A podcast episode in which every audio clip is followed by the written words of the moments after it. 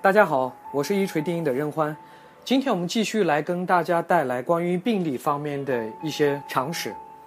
为什么我们讲这么多关于病例的内容呢？因为我们都知道，病例是在医患纠纷案件中最核心关键的证据。没有这些核心关键的证据，对于患者来讲，维权完全是天方夜谭。今天我们就来谈一下，碰到问题病例应该怎么样办。病例呢是处理医患纠纷案件的关键证据，它的重要性在这里，我们也不再谈了。今天主要跟大家分享的是关于遇到问题病例的时候，患者应当如何处理。所以以下呢，我们就为大家分析了一些具体的处理方法。第一，患者对病例资料及其他进行医疗鉴定所需材料的真实性、完整性提出异议的，应当在鉴定之前，这里面我想强调一个时间点，应当在鉴定之前，患者就要提出，由双方当事人对病例材料进行质证，患者应当明确提出异议的内容，并提供相应的证据，否则患者也不能直接就说医院的病例的真实性是值得怀疑的，对吧？医疗机构对患者一方提出的异议，它负有。答辩和解释的义务，同时，人民法院会根据当事人的举证、质证的具体情况进行审查。如果确定有必要的，当事人可申请文件检验，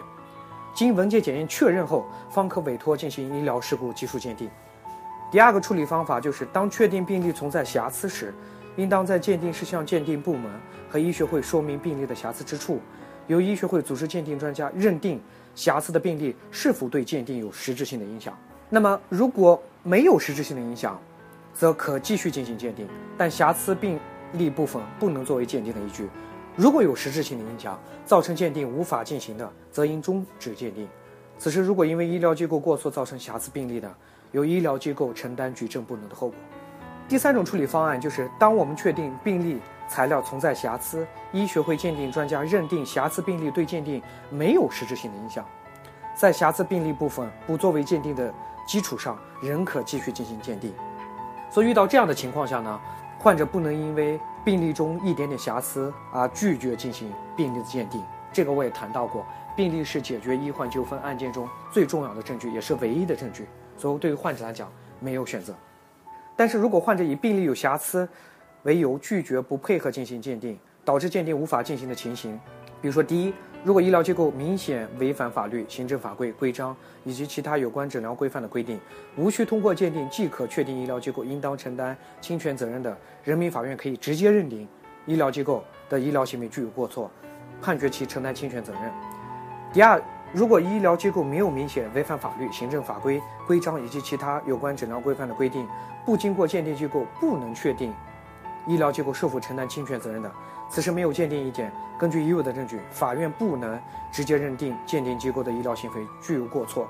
这将会有患者自己承担拒绝鉴定的法律后果。因此，患者呢应该主动配合进行鉴定来维护自己的权益。这个时候就是我刚才谈到的，既然病例是我们在解决医患纠纷案件中唯一的证据，那么即使有点瑕疵，但是如果不影响鉴定的基础上呢，患者也应该。配合司法鉴定机构进行鉴定。综合以上几点，患者在对病例存在异议时，应当采取积极的应对方式，因为消极的抵触甚至拒绝相关鉴定，只会给自己的维权道路呢设置障碍，对患者自身是毫无益处的。所以，患者切记，对有异议的病例要学会权衡利弊，一定要冷静，并且采取理性的处理。如果大家遇到医疗纠纷，请浏览我们的官网“北京运动健康管理有限公司”，或致电我们的热线。中国最专业的医疗诉讼服务在这里，我们是全国第一个做到由医疗专家和法律专家共同为医患纠纷患者提供服务的团队。